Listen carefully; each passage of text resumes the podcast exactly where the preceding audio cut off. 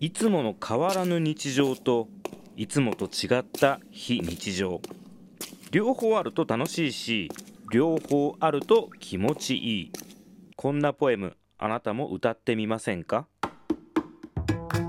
吉岡的の天皇廃止者の研究室。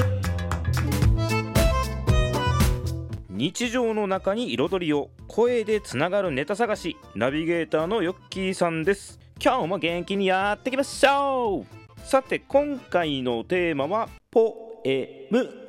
なぜか記憶に残ってる言葉の中にポエムっぽいものって多くないですか？そのポエムの上位互換がいわゆる名言ですね。私ヨッキーさんはそう思っています。ポエムや名言って言葉遣いやリズム雰囲気がドラマチックだったりして非日常な感じがするので印象や記憶に残りやすいんですよね。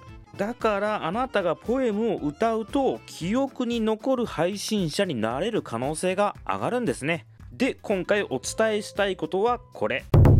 何気ない日常をあなたもポエムで歌ってみませんか？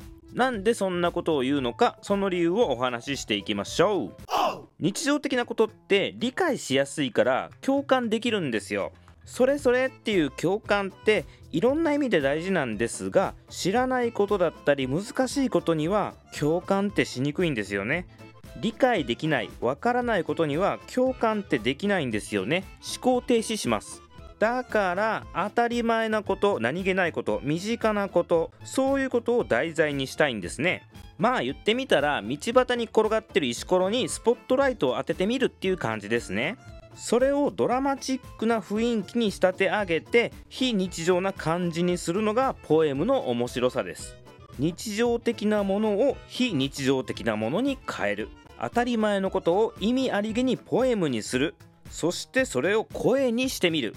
やってみると思っている以上に面白いんですよ。音声配信をやっている人は是非お試しください。